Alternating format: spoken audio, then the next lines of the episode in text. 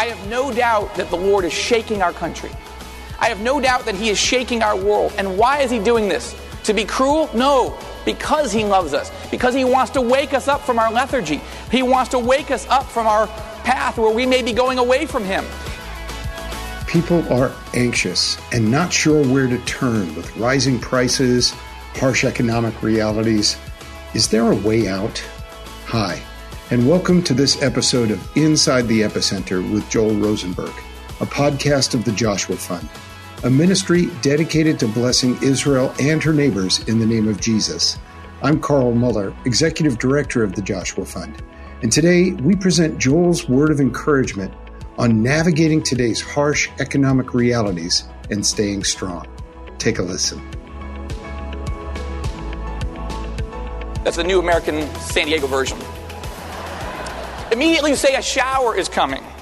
And so it turns out. And you when you see a south wind blowing, you say, hey, that's wind from Mexico. You say it's going to be hot today. And it turns out that way. Then he chastises us. Jesus does. To his disciples, he says, You hypocrites. You know how to uh, analyze the appearance of the earth and the sky. Why do you not analyze this present time? That's what we're going to do. We're going to analyze this present time during this conference. And we're going to go through a number of these crises today. But I want to begin with the economy because that's the one that's affecting all of us most urgently, most personally. The unemployment rate today in the United States has gone from 4.5% in the beginning of 2007 to 8.1% today. 12.5 million Americans are currently out of work. 2.6 million Americans have lost their jobs just in the last four months. Maybe you're among them. Nearly 1.2 million American families have lost their homes since 2007. California has been hit particularly hard. The Golden State has the second highest rate of house foreclosures in the nation just in February. In 2008 alone, just the year 2008, Americans lost some $6.9 trillion in household wealth due to the stock market collapse 6.9 trillion in the stock market. Forgive me. If you combine the home value losses, we're talking about a loss of 11.2 trillion, not billion, not million, 11.2 trillion dollars in American household wealth in the last 18 months. This is according to Federal Reserve Bank data. With the loss of jobs and the loss of homes and the loss of confidence comes a loss of hope for some. Americans, of course, are not alone. The head of the International Monetary Fund told a reporter last month the world is in dire economic crisis. The crisis will push millions into poverty and unemployment, risking social unrest and even war and urgent action is required. A new report by a, a, private Wall Street firm finds that between 40 and 45 percent of the world's wealth has been destroyed in less than a year and a half. Nearly half of the world's wealth has disappeared in the last year and a half. And this report noted this is absolutely unprecedented in our lifetime. British Prime Minister Gordon Brown told a conference in Europe that 100 million people around the world have been pushed into poverty as a result of the global economic crisis. He cited a World Bank statistic that said a half million children will die simply because they do not have enough to live on. What's more, the Prime Minister added, quote, it is absolutely clear that the global institutions that we have built since the 1940s are quite incapable of dealing with the problems that we now have. The world's leaders just met at the G20 summit in London this week. They had a lot of smiles on their faces, but I'm not sure that it's clear that they have solved the world's problems. Many are looking to Washington for a rescue plan, an economic salvation plan, but it's far from clear that Washington knows what to do. The current plan is to add $9.2 trillion to our children's debt over the next 10 years. CNBC's Jim Cramer, long a supporter of the president, has just in the last two months become one of his sharpest critics. Now, I've gone, you should know that I have lived for 19 years in Washington, and I've helped a lot of American and Israeli political leaders lose their elections. So I want to be candid that I'm a failed political consultant, okay? And, uh, and I've gone through political detox. I'm out, I'm clean, you know, so I'm not being a partisan today, and I want you to know that.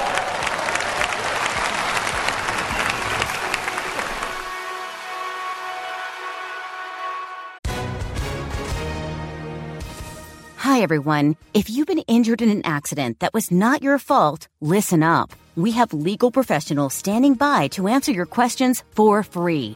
Call now and find out if you have a case and how much it's potentially worth. Call 800 497 4410. I'm here with spokesman John Wolf. So, John, tell everyone listening who should call right now. Well, Maria, first off, thank you for having me here. It's always nice to answer the listeners' questions.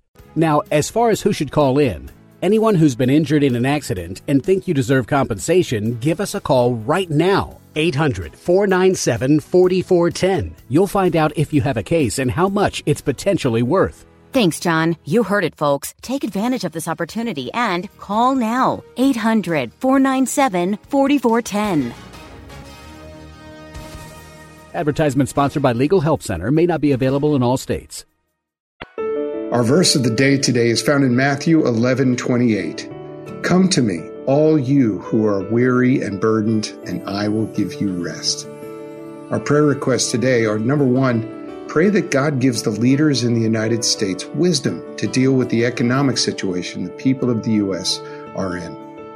And secondly, pray for the needy, the poor, and everyone going through difficult times in the U.S. that God provides for them. But this guy is a partisan. A partisan for the president, now a partisan against the president. And his term is that he's a sharp critic of the administration's, quote, radical agenda. He calls the administration's spending plans, and Congress by extension, quote, the greatest wealth destruction I have seen by a president. What's more, he says the president's plans have created, quote, a level of fear in this country that I have never seen in my life, unquote.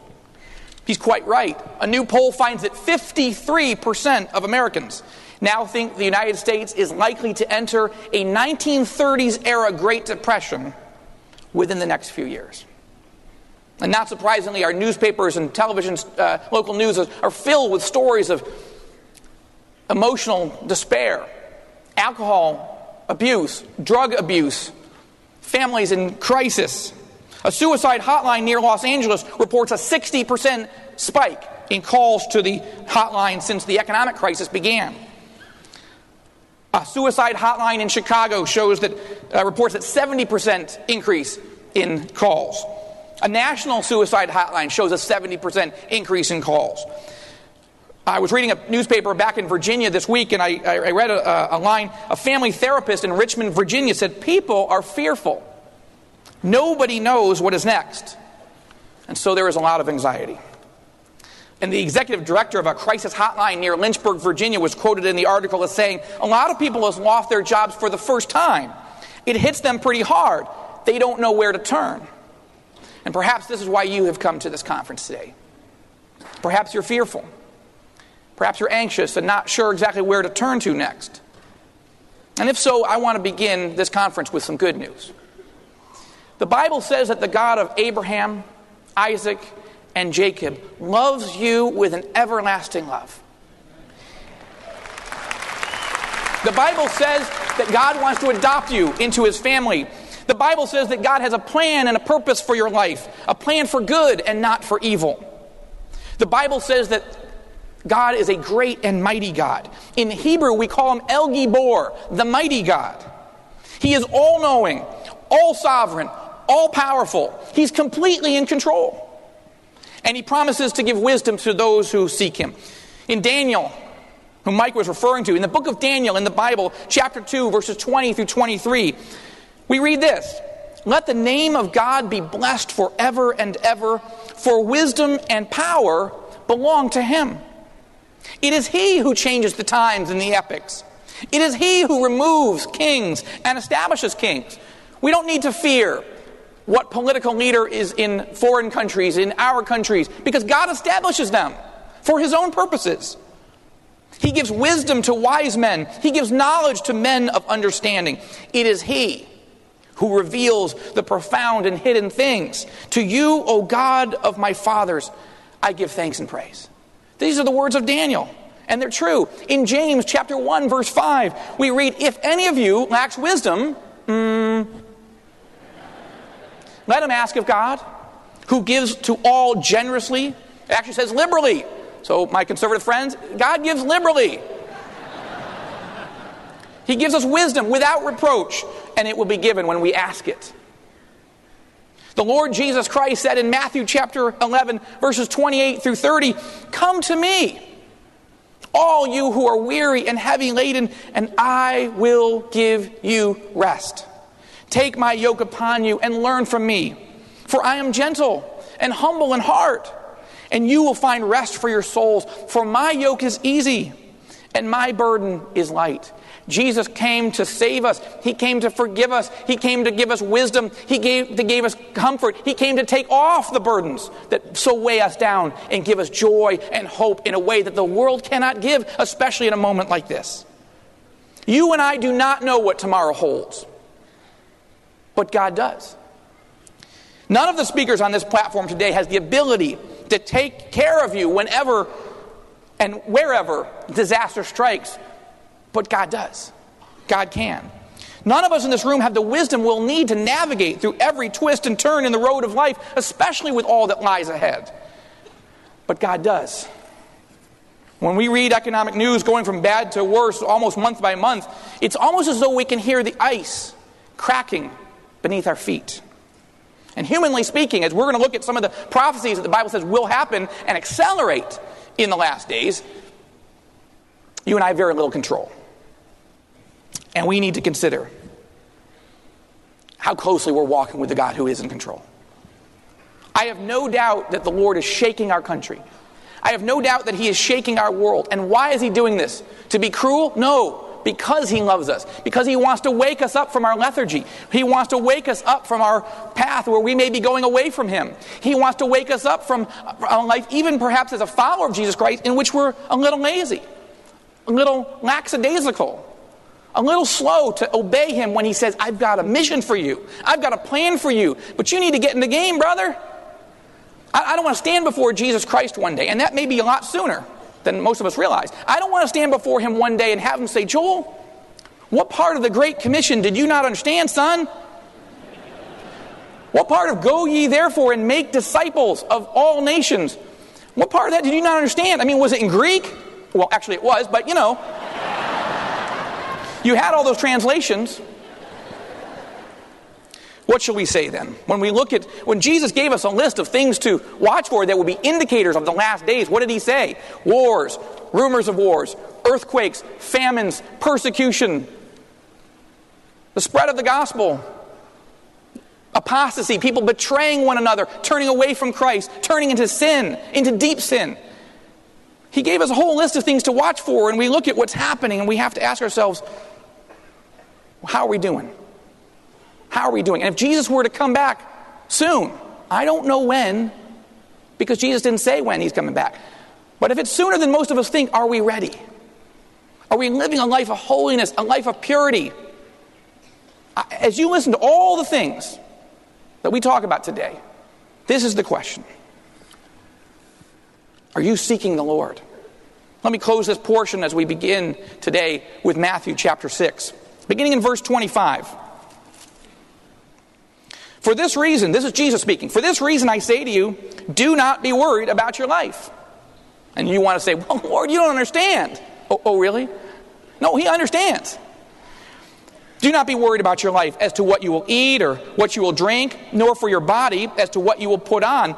Is life not more than for food and the body more than clothing? Look at the birds of the air. They do not sow, nor reap, nor gather into barns, and yet your heavenly Father feeds them. Are you not worth much more than they? And who of you, by being worried, can add a single hour to your life? And why are you worried about clothing? Observe how the lilies of the field grow. They do not toil, nor do they spin. Yet I say to you that not even Solomon, in all of his glory, clothed himself like one of these. But if God so clothes the grass of the field, which is alive today and tomorrow thrown into the furnace, Will he not much more clothe you? You of little faith? Then Jesus says, Do not worry then, saying, What will we eat? What will we drink? What will we wear for clothing? For the Gentiles eagerly seek all these things. For your fa- heavenly Father knows that you need all these things. But seek first his kingdom and his righteousness, and all these things will be added into you. Are you seeking the God of the universe during these global crises that are shaking our world today? I know it's not easy, but that's the question we're asking today. God bless you.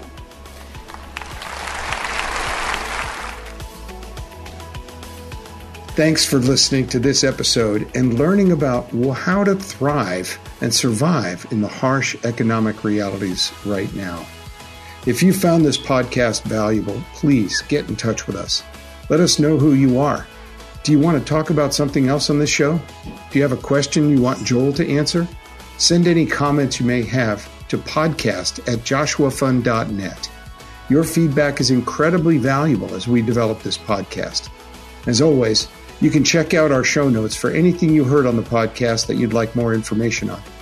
For Joel Rosenberg and the Joshua Fund Ministry team, I'm Carl Moeller. Thanks again for listening to Inside the Epicenter with Joel Rosenberg.